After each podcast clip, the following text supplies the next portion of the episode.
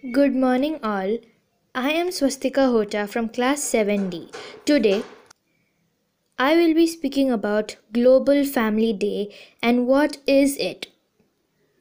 The Global Family Day is celebrated on 1st of January every year. It aims at uniting and spreading peace by considering and promoting the idea that Earth is one global family so as to make world a better and peaceful place to live on. In this day where individuals and family share food with friends, especially the needies, we make personal pledges of non-violence and spread the message of peace and sharing by ringing bells or beating drums in hopes of making society and world united as a family.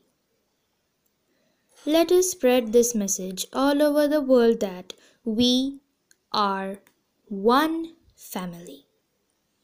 Good day to all. Thank you.